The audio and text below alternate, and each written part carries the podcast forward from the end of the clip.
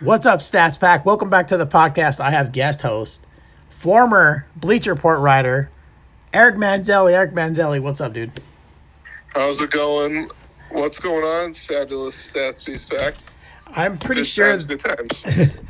if you're a longtime listener of the podcast, you know who Eric is. Uh, Eric's a great contributor. He's uh, typically very busy with his life, but it's a pleasure to to bring him on and uh, get his expertise when, when we can. And uh, it's pretty cool, man. I appreciate it. You know, I know it might Oh, be a while between times, but thank you. it's an absolute honor. Uh, right now, in my head, you know, when I'm talking to you and the Stats Beast Pack again, I'm, I'm, I got that Sam Cooke song in my head. You know, let the good times roll. Yeah, we're up to on this podcast. We're around um, twenty plus thousand subscribers now. So a lot of people listen, Eric. Don't screw up. Just joking. um, you got it. You actually gave a, a pretty like uh, a pretty impressive list when you said you wanted to come on a podcast. Um, uh, I liked it. So yeah. But I thought, you know, a little free-form conversation, and you had this weird sort of moment of clarity. I'm like, am I the only guy thinking this, or, or is this more of a commonplace thought than uh, than you realize? uh, before we go into your list, let me ask you something. What you? How do you feel about the Pats tomorrow? I figure it's a tough, tight division game, and then finally, one minute, Matthew Judon will get to Zach Wilson enough to force a fumble. They'll kick a field goal, and it's a narrow, tough, tight division win for the Pats. Like 21 20, something like that. Do you think uh, Judon's his big plays were thrown off for his dumb plays? Like he, he made some really dumb like penalties and stuff like that. Uh, uh, he, I think he he could be great if he just keeps his head tight, and screwed on a little bit better. I don't know. I was like, why in the world would you do that? You know, it was really a very sloppy game by the Patriots. Like, I've never seen a play that sloppy. It was, uh, you know, personal fouls, left and right holdings, et cetera, et cetera. I was like, I was surprised. There's always there always tends to be one sort of really bad bad game of tons of blemishes. It's just an ugly, ugly loss that they usually turn around by the end of the year. Like if you look in 2018, they had that ugly loss to Jacksonville. They had kind of a tough loss to, to Detroit. But they may have still managed to somewhat you know, right the ship from there. Last year being somewhat of a, a fluke like that, where they just weren't a particularly talented roster, but still, it's been two decades. They got they got the bad loss. They work out the kinks, and then they kind of proceed forward. Like last year's team, I I'll believe to my dying day, they were a three and thirteen team, but they were able to kind of coach up and overachieve yeah, and get themselves to seven wins. yeah, that I was haven't, impressive. I haven't lost faith yet. Yeah. Uh, let's start off with your list. Um, seventeenth game this year. They got seventeen games they're playing. Uh, I don't like it at all. I mean, I don't like it. One for the mere fact that football is an extremely dangerous game, and I think exponentially so as you go on in the season. Like the chances of you getting like a seriously hurt are just that much more increased because you're that more fatigued. And I don't like it at all. The seventeenth game. Yeah, exactly. Our entire lives. I mean, for every football fan from the late '70s, you know, we'd always say stuff like, "Hey, do you think he can play a full 16 game season? What's going on?" Oh, this year I see them as like a one in a one in 15 team, or like a six and 10 team, or Yeah. I think they're going 12 and four. And it's just like all that you know lingo we've had for 43 years is now gone, and and to a lesser extent that too because you know, we, as we all know, football is so brutally crippling. Most people they're out of the league inside of five years. Yeah. Yeah. Oddly, it's like no, no, no, keep it sixteen. You know, I mean, ever since the game was invented and and the NFL started in the twenties, it was like yeah, it was twelve, and then it was fourteen, and then it was sixteen. I think what they did before was where they had 14 games in six preseason. I'm like, ugh, that's just not. That's just too many preseason games. But then you go to 16 and four. That is perfect. Yeah. Don't mess with it. I'm sure we can, you know, find other cool, creative ways. I mean, this thing is just like a flawless money. You know, it's what's that saying? It's a license to print money. Yeah. We can find other ways to, to make money. There's no need for added inventory. and that's why they did it. That's why they added the seventeenth game. It gives them more uh, better chances and more flexibility to be creative and make money. Maybe have more like neutral site zones. You know, try to expand like the NFL's reach, etc. So I see where they were coming from, but man, it's it's. I think it's a it's a dangerous one. You had a, a compromise here: eighteen games in one preseason game. That's actually not a bad idea. I put uh, a lot of pressure still on those starters, other than like uh, those those guys trying to make the squad. You know. Well, that right then and there too. I mean, if we're gonna go, I mean, just judging on any of the football news sites you read, 18 games is what the owners want, and they're gonna just flex their muscle. And we don't know if the players' union can kind of stave it off. Yeah. It's fine. You want 18 games, then no preseason Yeah. or something like that, and then maybe you can sort of tinker on the margins right then and there. Man, 18 games. That's crazy. Yeah, it is. It is absolutely crazy, man. Have you ever had the chance to talk to any ex football players? Yeah. Brutal, brutally crippling, and yeah, Yeah. ugh. But- yeah actually, I have a, a couple people that played high school ball. They went, well, I know one of them played, went pro. And uh, I knew a couple guys in college that did. And it's, unless you're in a position where, you know, that you're not getting a lot of contact, like a kicker, or I know a guy that was a, a long snapper forever in the NFL, had a very long, good career, probably averaged around 500, 750,000 dollars a year. And all he did was snap the ball. You know what I mean? He was hardly in, in danger's way. Um, But that's that's I think that's like the exception to the rule. You know?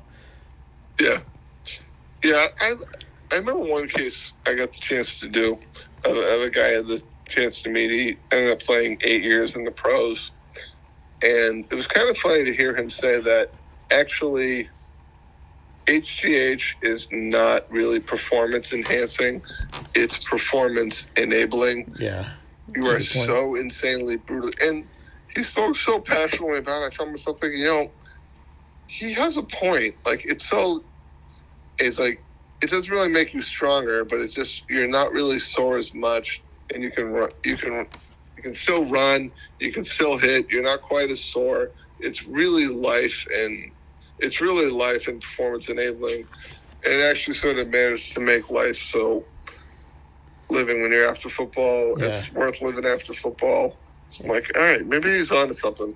You know, let's give every player a bunch of vials of HGH so that way they can last the 18 game season that's coming up. Yeah. Um. So, I I you- wanted to talk about how, like, a- adding a uh, having actually less football than what we have, and you know how adding an extra game, the you know one week special event vibe, um, it, it what does it do? You feel like it waters down like the product? Well, to a certain extent now, because you- you're kind of killing that once a week specialness and exclusivity of it when you got Thursday, you got Saturday games late in the year, you got Sunday, you got Sunday night, you got Monday night, and then, you know, Tuesday morning, all you got to do is wait two days and there's another game. And you got college games on, you know, ESPN 1, 2, 3, 4, 5, 6, 7, 8, 9, and 10. Like, ugh. Yeah, it's a little too much weirdly for. making it like baseball, where there's a game every day, and you know one of the 900 million reasons why I think baseball is plummeting, and I find myself falling out of love with baseball, is because it's every day. Ne- neither game feels particularly special because it's every day, and then football is almost becoming every day to me. Yeah, I actually limit myself to uh, typically uh, Sunday night, Sunday games, like one or two games, and I'll watch it. Otherwise, it's too much, and I just I'll get over. Uh, oh, for me, it's personally oversaturating. I'll watch highlights just so I get caught up. I look at stats, uh, the the uh, the uh, box scores, and I look at all the at the highlights of the games that I don't get to watch full of. So I mean, I watch the extended highlights. So I'd say I watch sixteen minutes, just obviously because I do you know sports podcasting, but. I can't watch every single game, otherwise I get burnt out. And imagine like doing that with like baseball or even uh, basketball, and that's one of the reasons why I don't cover like baseball. It's just too much for me. It's just way too much for me. And if I did, I'd just be talking out of my my rump. You know what I mean? Right, and at least by the time Monday Night Football kind of comes around, Sunday Night Football was such an awesome event. Monday Night Football feels sort of weirdly kind of, you know, anticlimactic after the fact. Kind of like how um, they used to often put the Pro Bowl right after the Super Bowl. It's like, ugh, you know, the game ended up being being perceived as like a weird letdown. Because, I mean, you still might get some casual viewing, but that's just really for fancy. But Yeah. let, let's mess that around, or maybe let's put the Sunday slate of games back into Monday. If you want to maybe keep Monday football for the sake of tradition, fine. I say let's also yeah. get like maybe what would be like a cool 425 Sunday game. Move that to Monday night, so that way both you know slates of games are worth watching. Yeah. Yeah, like you said, you got fantasy football, Thursday night football, Saturday games late, Sunday night, Monday night. At what point is it overkill? I agree with you. It's a lot of football. It's a lot of football. Um, you wanted to touch on that, I think, like an oversaturation and um, on uh, on MMA actually potentially taking over the NFL. I don't think so, but I think they're a contender for the number two, uh, number two slash three spot. I think they have a chance at it. Um, I think they have a good chance at it. I think it comes down on in mixed martial arts. It's it's like a talent pool. Like I think if they up how much they actually pay these guys, I'm not saying they don't get paid well. A lot of people com- complain about what mixed martial artists get paid, but I think if you increase it even more, then you're going to have a higher caliber level of athlete going in there because you want to talk about brutal. Like eh, if you're not a good fighter, I mean, you're going to get brutalized in mixed martial arts. Uh, but um, yeah, I think has a potential to take over maybe the number three spot. Where do you think they are right now? I mean, obviously you got the NFL, you got uh, the NBA, and then what MLB, and then NHL, and then and then probably actually MMA over soccer, probably in viewers. What do you think? MMA is over soccer. Um, we're seeing right now that the NBA is having some problems with ratings Yeah, and, and things like that. And baseball just kind of being dying out because all the analytics are sort of killing all the cool small things that I used to love about baseball, and I'm sure what other people used to love about baseball as well. I actually sort of see MMA kind of slowly creeping up into into second place with like hockey being you know just on just beneath that and like baseball and basketball kind of being right around number four and five yeah. right now. I still I still perceive soccer as number six. But That's kind of where like some of my basis power rankings are right now. Yeah.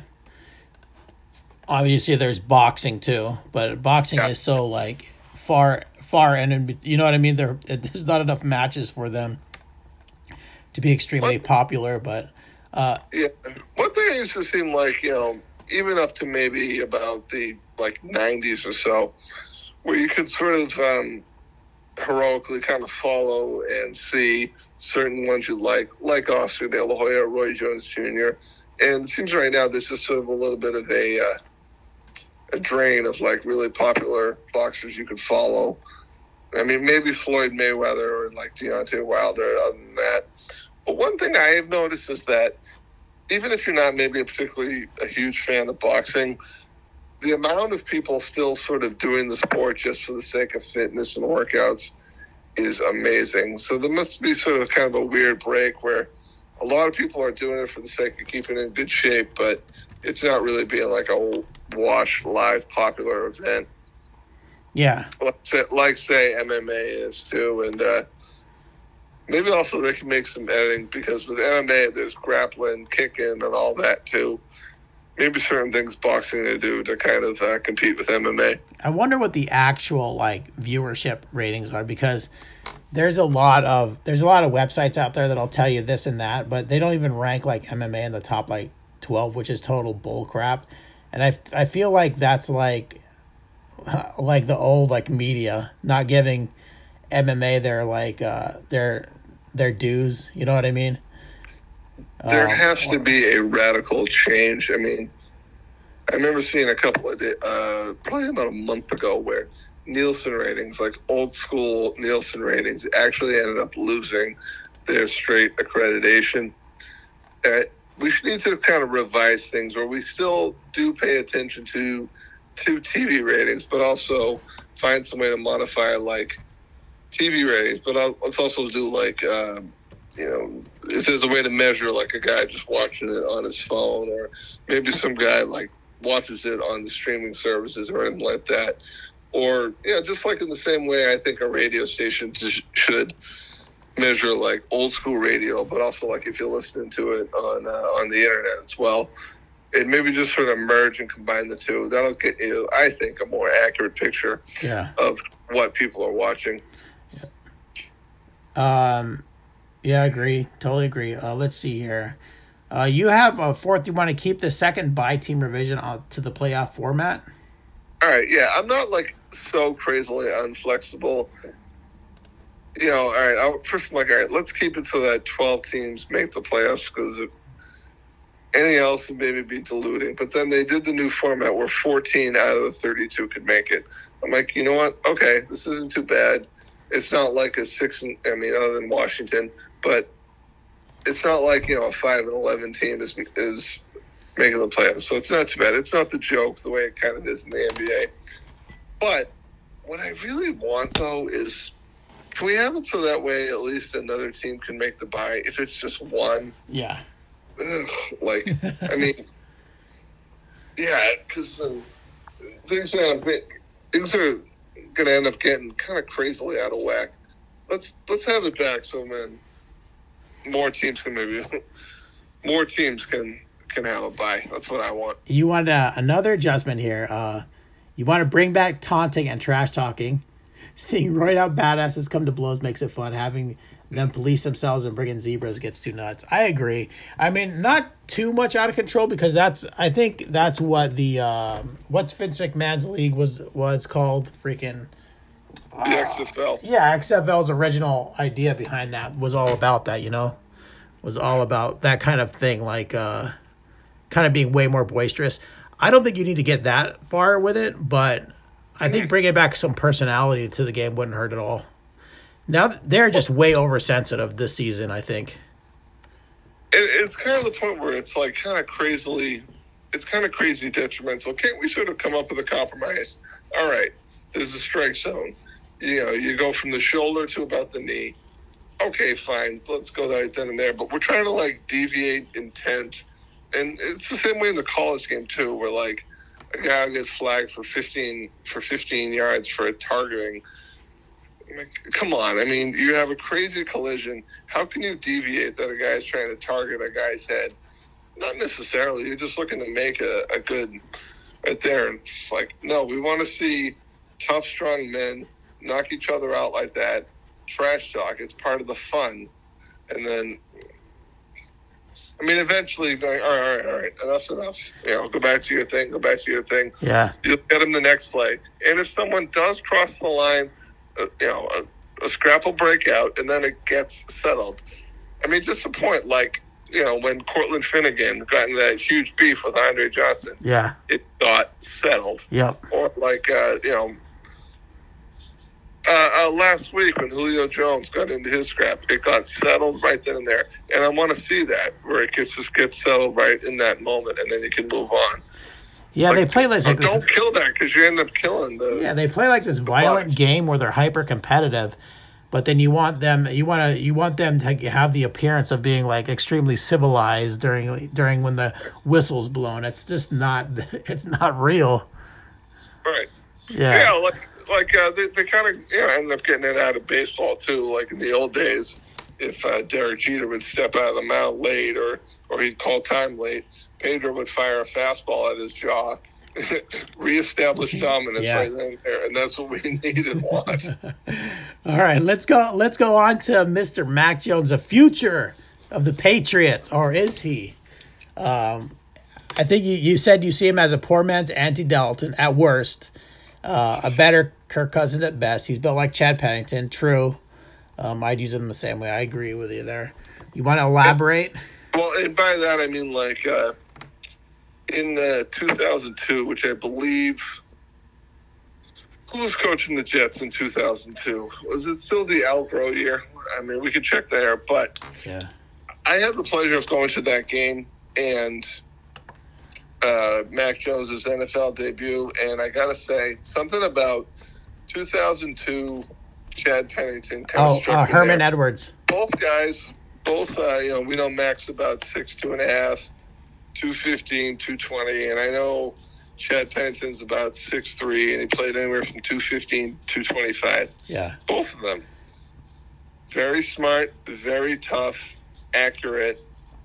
You know they're they're pretty good at picking it up and absorbing things and kind of delivering the ball accurately. So right then and there i hope josh mcdaniels is using will use mac the same way. Just rely on that and then lean on a pretty you know, decent stable at back so that way he can move the ball and score He So, did. He did throw a that- couple that's nice. my baseline yeah. how I want them to to use Mac Jones this year, and then eventually over time he will get better because usually QBs make that big leap anywhere from about year two to year six. he could definitely play. I think he he could play in the NFL, and that showed against the Dolphins, who had I think had a very good defense. I think they have a good defense. Um, you know, they were saying that you know the defensive coordinator was the one giving them those sort like dink and dunks, but I think that was their plan from the start. Obviously, with a freaking rookie quarterback, you know.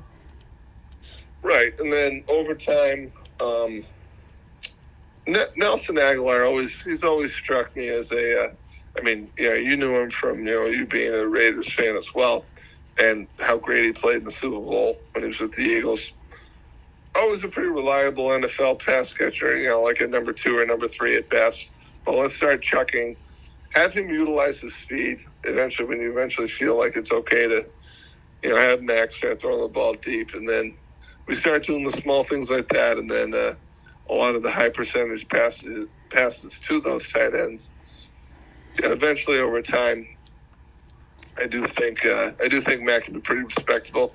I'm not going to say like a top five quarterback, but I could see anywhere from like Top. top eight to about top eleven. Yeah, I think he's Kind of in does, the same way that like uh, we think about a guy like Matthew Stafford or maybe Matt Ryan and that sort of slight tier below. And if you have that tier where you're like a top seven to top twelve quarterback, Bill and Josh are good enough coaches. You you can maybe get a Super Bowl or two out of them. Yeah. So uh, I agree. I agree with you. I think he has a good. He has a very good chance of being successful in the NFL. Um, you know, to give him credit, it's not like those those dink and dunk passes that you saw are easy to hit because uh, they are not. You have to make those are you're running through all your reads before you even throw that ball. So like let's give him some credit there on top of that. It's it's not like an easy throw because if it was, there'd be a lot of quarterbacks in the NFL doing that too, and, and it's just not there. Um, you could actually look at Tua. Uh, Tua. He's he he's not really great at that. Uh, he has a good decent arm, but he's not like he's not like uh, Mac Jones as you know doing the like his reads. Uh, I, I don't know. That's just my take on it. Let's let's jump into Mr. Trey Lance touching on my 49ers future quarterback. You said uh, keep his ass on the bench with an iPad. As both as much as we both like Jimmy, I'd say the odds he lasts all 17 games are 100 to 1. Yep, 100%. I agree with you. Let's not run him like they did in Kaepernick. I, I agree. Make two to three reads, tuck it like Ciara's husband does, and uh, slide and run out of bounds. I agree with you. He, he's 20. This dude is 20 years old. He's 20. Right. He can't even legally drink yet in the bar. Yeah, I mean he he made good play. I like use him like that. That was a good play where he did that you know five yard run for a t- for a touchdown. Um, but he has so much potential. Trey, he's so talented. He just has to learn the game more, and Yeah. I I think he's very smart, and I think he can do it. I I see, I see him like developing into a, like a great quarterback, but he definitely needs time. And uh, you're right. He might not have a lot of time because Jimmy's going to go down here pretty soon.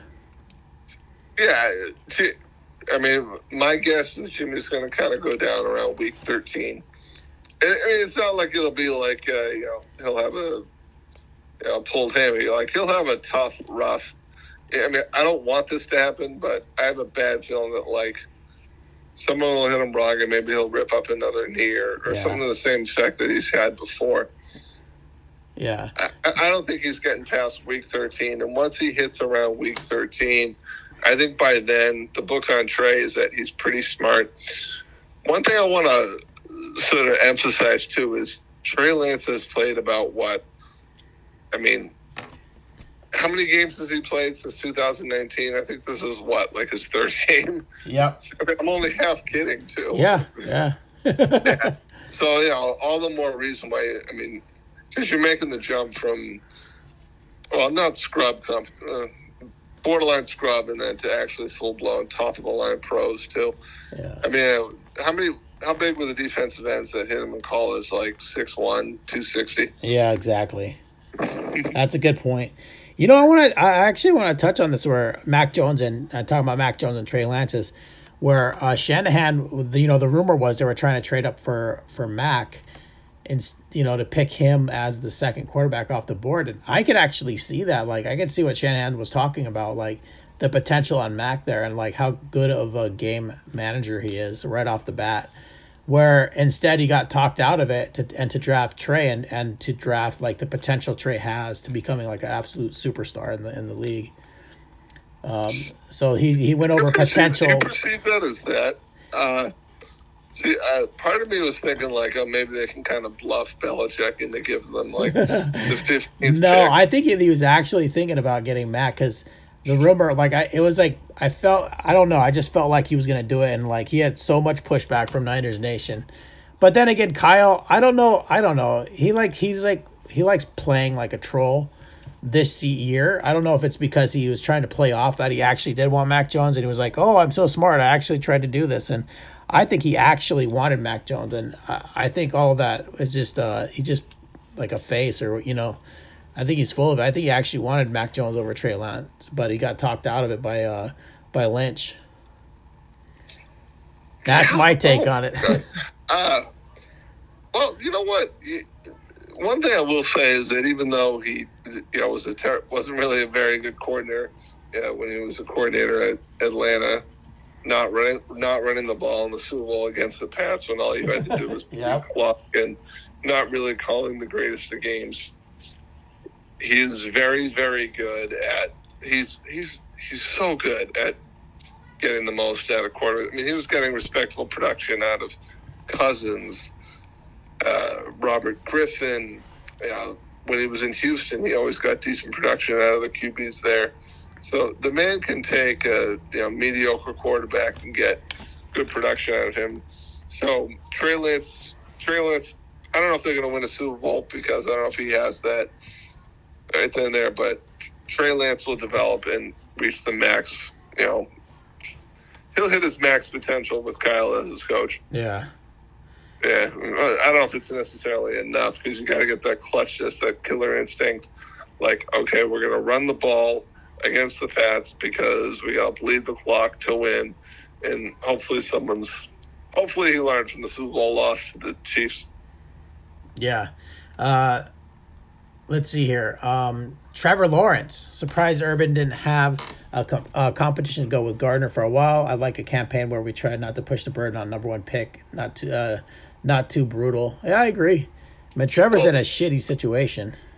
Yeah, ever since they almost uh, kind of they nearly Trent Dilfer'd their way to a championship in 2017, it's just been so downhill, and you got the weight of the world on you to carry to carry your franchise right then and there, and you've you've hyped this guy up as like a cross between Elway and Andrew Luck, and with like Tom Brady's level of clutchness. Yeah. It's it's not. I mean, not even necessarily like so far so good. I mean, you could see the potential right then and there. Oh yeah, for sure. I could see like I could see it, but he just has to it's literally the first game of his NFL career where he had to start slinging it, you know? yeah. One component I did sort of want to hit on you briefly is: Do you think Urban could be like a Bobby Petrino level flight flight risk, where he's kind of one and done at the pro level, and then he goes back to the college where he can just, you know, buy a new defense every year? And and or freaking uh Saban, he did the same thing with the Dolphins, remember? Yeah. Yeah. Yes, I think there's a high chance of that, especially if the team's terrible. He's like, I'm out of here. I mean, if you had a chance to run a team like USC with like how much money and backing they have, and yeah. your your pool to if you're like halfway decent coach and you have a halfway decent like recruiting staff, your pool of talent within like ten miles of the freaking university is like. I mean, people would kill for that. You know, like the other universities, they're just all fighting for that world. You know that. Yeah, yeah I think. Yeah, you go to you go to USC, you make a slight trip to Oxnard, and then you get the next you get the next Reggie Bush. Exactly. Or, you know, yep. You can, you can get the next Alex Smith like that there, or I mean, guys like Josh Allen from California, they they grow on trees out there. You can get some top tier talent and always be in the be in the hint for like top, a really good yeah. bowl game every year. Yeah. So I mean, when you get a court, when you get a coaching staff in the USC and they're just not pulling it together, it's like you got some problems. That's like, what is going on with your like recruiting or your team, or you just suck. It's just for USC to get a coach like Urban would just be like trouble for for everybody. I think, just you know from his from his like uh his you know whatever his experience as a college coach is just glowing. You know what I mean? Yeah. Oh yeah, I I think he's yeah he's my number one candidate to flee.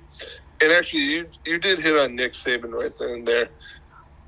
I, don't blame him for being scared off about Drew Brees because Drew Brees is an is like, you know, he's he was six feet tall, two ten. Yeah, he was like, small. Yeah. That's like five feet tall and ninety pounds for yeah. a pro quarterback. Yeah, he he's a, he he was a he, he was an anom- anomaly. Uh, excuse me, anomaly. You know what I mean?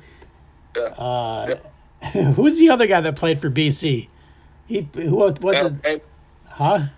Matt Ryan. No, no, no, no, no. The short guy. Like Flutie. Flutie, yeah. He was probably five eight. Jeff Garcia yeah, was another. I had the chance to see him once, and I gotta say, like, I mean, you know who he is just due to his stage and his general popularity, but the man could totally blend into a crowd. Oh yeah, he looks yeah, like a normal dude. Uh, Drew Brees could too if you if you didn't know him right then there. Yeah. Did you see his first game on TV? Drew Ble- Drew Brees? Yes, I did. I believe. Yeah. he was so uh, he had he had this look in his face. He was so giddy. It was really actually kind of nice to see, just the absolute wet behind the ears, like rookie analysts like that. But I could totally see him as just being a uh, absolute, you know, this generation's Dan Fouts, where like, I mean, you maybe you need a guy to kind of hold him in there so he has a better sense of timing, but he could just dissect every D, and he has a level of credibility and longevity in a way that Tony Romo doesn't. Just like longer career, insane accuracy, just quick, quick. He's that he's that couple of split seconds so quick. He could dissect anything. He could talk about his Super Bowl wins in a way that Romo doesn't. So, yeah, much the same way. And just like uh, you know, Dan Fouts. I mean, he never won a Super Bowl, but he was that same way. He just he can know everything and see things that you couldn't. So yeah, I, I like his potential to be a very uh, great pro guy for the next 20 years or so. We'll touch on uh, Justin Field and Zach Wilson real quick here. Uh, Justin Field, you want him with an iPad for a while, masters the offense. Jury is out if he's Dak or Akili Smith. Uh, still hold Nagy in high regard. He got the 27 21 record um, out of Mitch T. I agree. Out of Mitch Trubisky. Yeah. It, and when your GM says no to Watson, no to Mahomes, and gives you Mitch Trubisky, and you get two playoff appearances out of that, like I mean, that's that's that's a golf clap for me. Yeah, that is an absolute absolute golf clap. And you know, for now, for now, you can kind of hold the fort down with Andy Dalton. I mean, just look at how actually halfway decent the Chiefs were with the Alex Smith years, and until finally, you know, the tail end of the year, Mahomes was ready to roll. So I want the same exact thing. Did you ever find yourself um, sometimes holding it against a guy if he uh, just based on the school he went to? Because I found myself doing that to Justin Fields, and it's not fair. I was like, oh, he went to Ohio State. Yeah, no, I, mean, I yes, he's yes. Craig Kren, you know, he's he's Krenzel, he's Cardale Jones. It's just that, that's not even an opinion; it's a fact. And I'm thinking like, you know, that's not fair. That's not fair at all. No, no, it's not. It's not. Uh, Yeah. I found myself doing the same thing with Oregon State quarterbacks because uh, I was watching Herbert at the Chargers game last year. I'm like, oh my god, this guy is so Joey Harrington. Yeah. He'll be a Joey Harrington level bust. I'm like, you know, you're not being fair. You got to give the guy a shot. Yes, I agree with you, one hundred percent. Um, but man, you know, touching on Trubisky, he was man, number two pick in the NFL. You're talking about he was drafted over freaking some this big like Christian McCaffrey, Patrick Mahomes, Deshaun Watson. It's like, oh gosh, dude. you know, yeah. yeah, Yeah, kind of, kind of like one of the uh, looks it's looking like a huge historical blunder, like the year that um the Jets took Blair Thomas over Emmitt Smith. Like that level blunder that probably any casual fan will remember. Blair wasn't bad. Right. He wasn't Right. Emmitt Smith though. Yeah. Yeah. Exactly. Or you know the Packers going with Tony Mandarich, you know, instead of all the other guys they had in that pretty loaded draft. You know, you're talking about Zach Wilson, um, wishing that they had kept the Flacco for a while. I agree, dude. You're like, first of all, like the franchise is terrible, and now you're throwing in your just this obvious talent. He is a uh, he is a talent, right? I mean, you could see it, but he's on the Jets, and his first game was not great, and uh, it, it's so weird because they have a whole a totally different like coaching staff and everything like that, and you would expect something to be a little different, but they were running the the Niners offense, I think, wasn't it? I think that's what they're like doing the zone blocking for the Jets, and I just, it, I, I think it's like a difficult offense to learn, uh, and like having just one off season to learn it, maybe even shorter because you know however long he was out with his contract disputes, but I I don't know maybe give him some time it'll actually play better. But you know when I asked you about the Jets and the Patriots, uh, actually I had a podcast yesterday, the one I, I uploaded this morning, but. Um, I said I've actually picked the Jets plus six points in this one because I think it's going to be a lot closer than people think, and maybe I'm wrong. You know what I mean? I could be wrong, but I'm looking at two rookie quarterbacks here, so I think, and it's and it's a freaking rivalry. It's not like it's uh, like they're going to get steamrolled or they feel like there's these are two teams that are starting a new and and um, they're both zero and one. You know? Yeah. Have you ever? I often will sometimes fear and respect a division rival more than like a more than a team that's not in your division because they see you twice a year. They know you cold. It's a different yes. It's it, it's it's it's a little nutty because none of the other AFC East teams have really had a quarterback. I mean, you know what? Buffalo had Bledsoe for a little while. He was respectable. I mean, the best quarterback uh, on the, the Jets was probably Pennington. You know, he could always maybe beat you, but they just had everything but a quarterback. But all those games were tight and close, and right, you know, that's why I sort of barely like the Pats in this one too. And I do think initially, I sort of like some of the skill position talent that the Jets have. I do like Berrios as a you know a useful kind of slot guy that'll get you like 11 yards a catch. I you know I do have a lot of respect. I think for Corey Davis. I do think maybe Griffin could be you know, a fairly useful guy. So I gotta say I do like the kind of initial pet initial potential of the Jets right then and there. yeah. That they could maybe have a you know, middle of the pack offense. I do like your um oh you you actually want to touch on this before we go to your list you made. So the the hype on how great this class was, what needs to happen before 21 takes over 80, 83 and 04. I mean, they got some time for that one. Those are some great classes, you know. Maybe Right. maybe like a couple Super Bowls from one and one from another. That's what I then I would start pushing them up up in that ranking, you know. I mean, 04, oh, I wouldn't say or like I, I don't know, like um, let's see, 04 was Eli Manning, Philip Rivers, Ben Roethlisberger, um, J.P. Losman, and Matt Schaub. Matt Schaub is still a damn decent career, but Big Yeah. Ben, Philip, and he was a backup until just until about like two seconds ago. yeah, yeah, uh, yeah. I think, yeah, yeah. I think they just need to win. Basically, you know, they need to win a lot.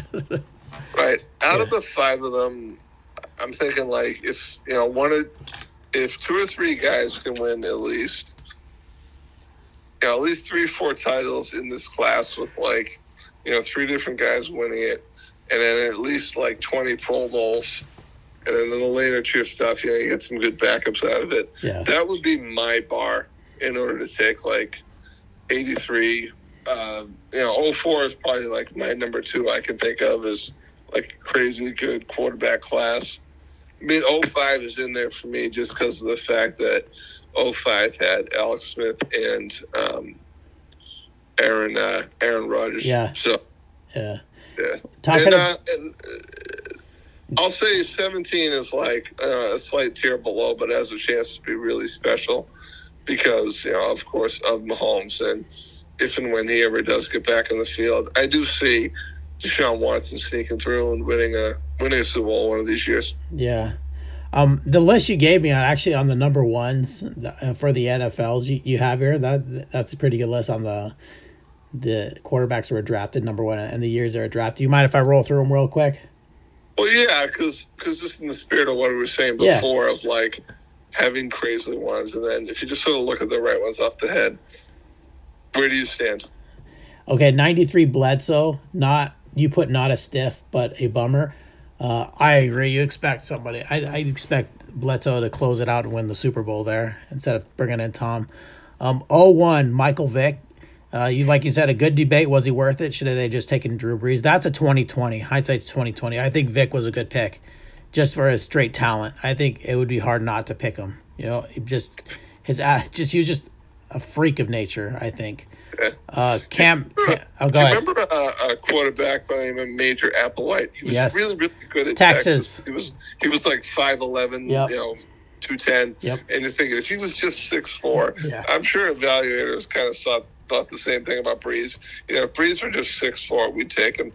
Yeah. Well, you hear the same thing. Yeah, they do the same thing with like, oh, uh, you know, this ha- Daunte Culpepper's hands are too small. He'll never be great, and et cetera, et cetera. They just over analyze everything. Um, Yeah. Major Applewhite, by the way, is now forty three years old.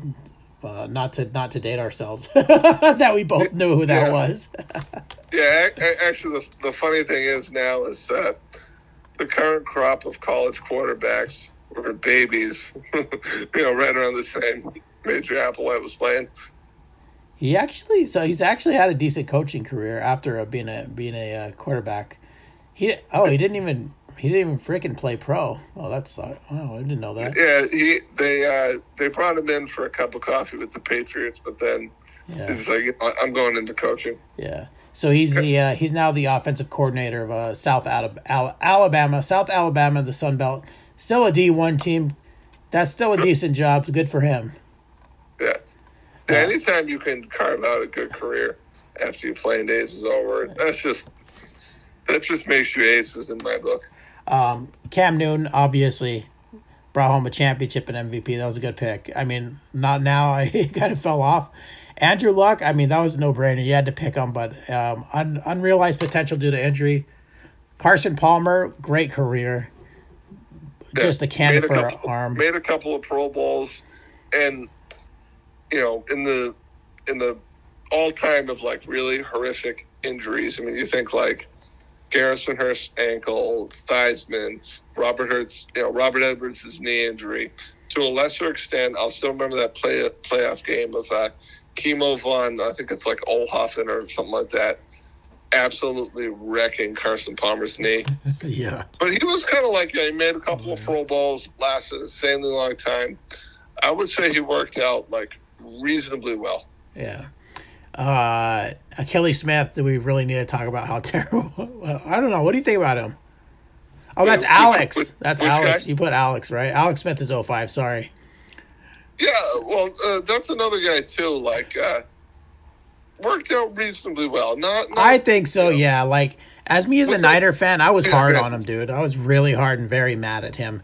But the organization sucked at the time. And, you know, me looking back and reflecting on that, I can't be too, I can't be too harsh on Alex. Well, right, yeah, you're absolutely on it because I think it sort of goes over to this whole thing. When you you draft a guy number one, you're expecting an absolute like you know flawless pro. You're expecting Phenom. Tom Brady level good. And it's just like it's just so much of a burden that you know really only a guy like Brady could uh, Yeah. could go for too.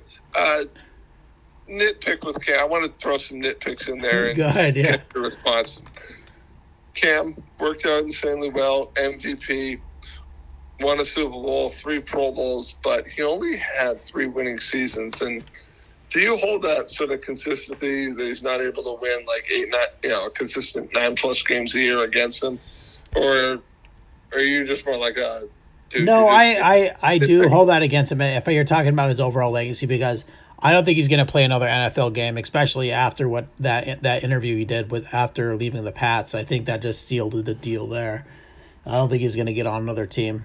Anyways, I think that all goes to his legacy where he had some good years, but then he just fell off into nowhereville. And I feel like his focus wasn't on football, to be honest with you. I think it was somewhere else um, because he has all the talent in the world, and I think he just got he was just focused on other things. So that's what happens. Did he look, did he look to be about as big as a, a defensive end his year in New England? Because he looked maybe 260, and I would think I think if I'm in his spot, like you know, Cam, come on, you got to get down to about 230, 235 because you're about six six. Yeah, You can be able to move. He, he ended up looking like a big kind of lumbering defensive end. yeah, I think yeah, Yeah, I, I don't think he could do it anymore with his his shoulder injury and his foot injury too. Maybe if he still wants, he can kind of do like what Mark Brunell did, who was able to extend his career as a backup. Maybe Cam could do that somewhere. I'm not Maybe. saying he can't, but I feel like he just made it a lot harder with like whenever a team lets you go, you should just suck it up and like try to go to the next gig and not Yeah. not like shit on them. You know what I mean? Well, yeah, because you know, if a team sees you, you know, air that out, you know, with his You're father gonna like do that did, with them. You're gonna do you that can't with them. help but think, hey, can you trust this guy with you know state secrets? If he's just gonna you know talk about it with his old man on YouTube. Yeah. Uh, we got uh, Eli in 04. Uh, I don't think he's. He, I mean, he won Super Bowl, so what else can Yeah, you say? no, no, no, mean? it's, no. That's it's a home run pick. Yeah, and then uh, Matt Stafford, you got C Bledsoe. I agree with you there, 100%. Huge arm, huge potential. I mean, he can Yeah. still win it. He's still got plenty of football in him. Yeah, we often talk about like situations and circumstances kind of going against a certain guy. If you could do it all over again, what would you do? I think those kind of the most biggest, most glaring example of that would be, you know, in recent history is Matt Stafford. I mean, just, I mean, if you take the Lions to the playoffs, I mean, that's just, that's something I, I can't help but respect. I mean, their record of futility goes back to like the 50s. But I am very excited. I could see the Rams as a dark horse candidate in the NFC because Yeah. if Niners are in a rough, if a John rough McVay division. can get a Super Bowl appearance and Pro Bowls out of Jared Goff, Yeah. Matt Stafford is I a really, huge, I, yeah. I feel great about uh, what he could do with a competent quarterback like Stafford. Um, next you got Peyton. Sounds like Forrest Gump, man. yeah, I agree with that. Peyton was a good pick. I mean, he didn't win for not for the Colts. He didn't win it all, but he did. He definitely, uh, he definitely won a whole bunch of games. And I think if it wasn't for Brady, maybe he would have won more uh, Super Bowls. So there you go. Uh, twenty Joe Burrow. I think he's. I think he's a stud. I really do. I mean, he had a, a crap injury last year, but Right. um, I think actually them drafting his his partner, his LSU partner, uh, the Yeah. receiver. I think is. I think like at the time, a lot of people are like being critical of it, like, oh, you should just draft the best talent, but you're not considering all that time that they played together and all that time they got down. And I think it was pretty evident in their their week one game. Yeah, I, I, I do think because they did end up addressing their offensive tackle needs in the second round, if I'm if I'm not mistaken. Yeah. Like, all right, they still address that need, so that's good. But um, what he needs to do right now is just because he was recently talking about how he's kind of getting used to football again and stuff like that. So all you got to do is just kind of knock that mental rust off, and then you know, soon before you know it, I think he'll end up being pretty good. And that's a heck of a nice uh, passing attack. He's got a couple of good options, and he's got Tyler Boyd in the slot. And next thing up, huge priority for the Bengals. Get them a competent NFL tight end. Yeah. Can you imagine how good Burrow could be if you just give him a guy like Tyler Eifert? Oh yeah. Yeah. Yeah. Yeah. Every every young quarterback needs a stud a stud tight end to Yeah. clean clean up their clean up their mess. Which I think like I'd love to see the Patriots actually start clicking more on their two tight end set. I'd love to see it be more successful than it was in the first game against Miami. But like I said, that's that's on all due with you know it's gonna take some time. Yeah, oh, I do think eventually because when I was at that game, Hunter Henry kind of reminded me of sort of like that old school '90s tight end, the one that maybe averages like 11 yards a catch. Uh, you know, but still, over time though, if the two of them can have like you know 11 catches total combined between the two of them, Who'd you watch the game with? fairly well. Who'd you watch the game with? My wonderful, fantastic cousins Nice. got me um, who, who got me a yeah it was it was great it's so nice sitting? to actually be back in the game although one thing i want them to bring back please bring back just old school tickets because we're, we're doing it on the phones right then and there it's just like no no let's have that you know memento of a ticket that you can kind of hang on to i mean everything else you want to do with the phones fine no big deal but please let's keep those tickets You're not the only one with that sentiment.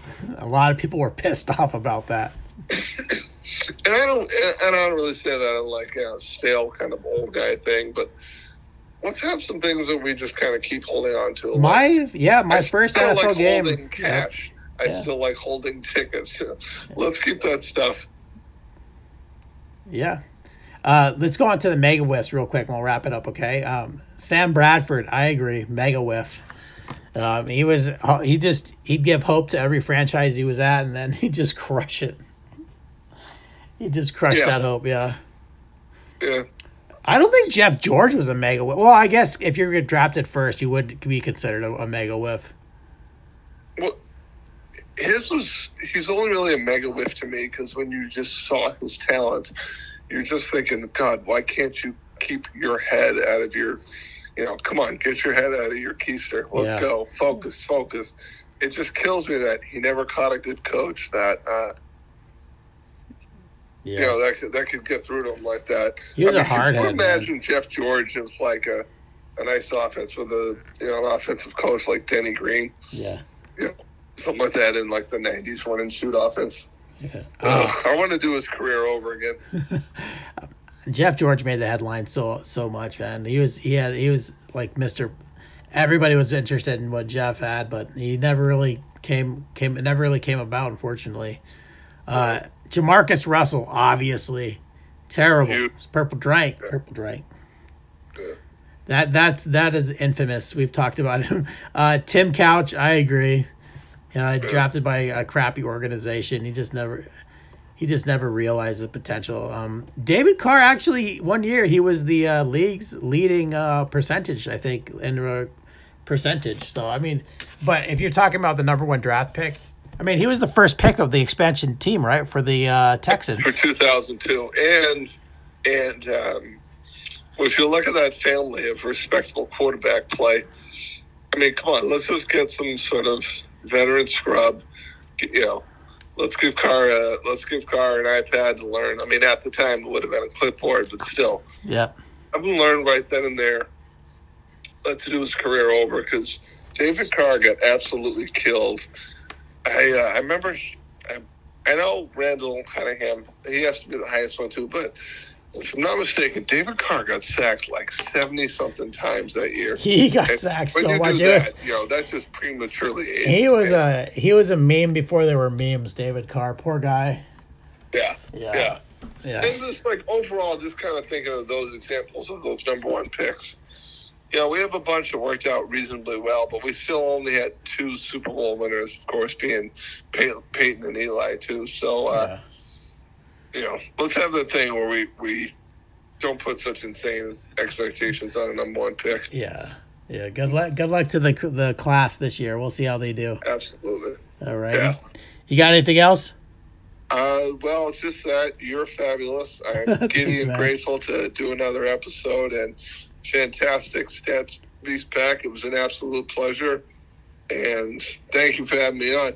Yeah, hey, hey, Stacks Pack. Let's all let's all wish Eric uh, some good luck in his new position. He's moving on to a job that he's uh, been fighting for for a while. So we're all we're all very proud and happy of you, buddy. Good luck over there. Okay. Thank you, Thank you buddy. We'll talk soon. Have a great day. You too. All right, bye. bye.